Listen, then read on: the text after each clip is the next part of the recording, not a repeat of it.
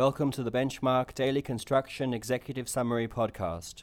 On Wednesday, the twenty-first of February, twenty twenty-four, Resolution Life Australasia Limited and Teagle, Federal Court of Australia. T P D insurer had acted unfairly or unreasonably and had to compensate an insured for not drawing attention to the availability of a review of an exclusion clause three years after symptoms of a prior injury ceased. Thank you for listening.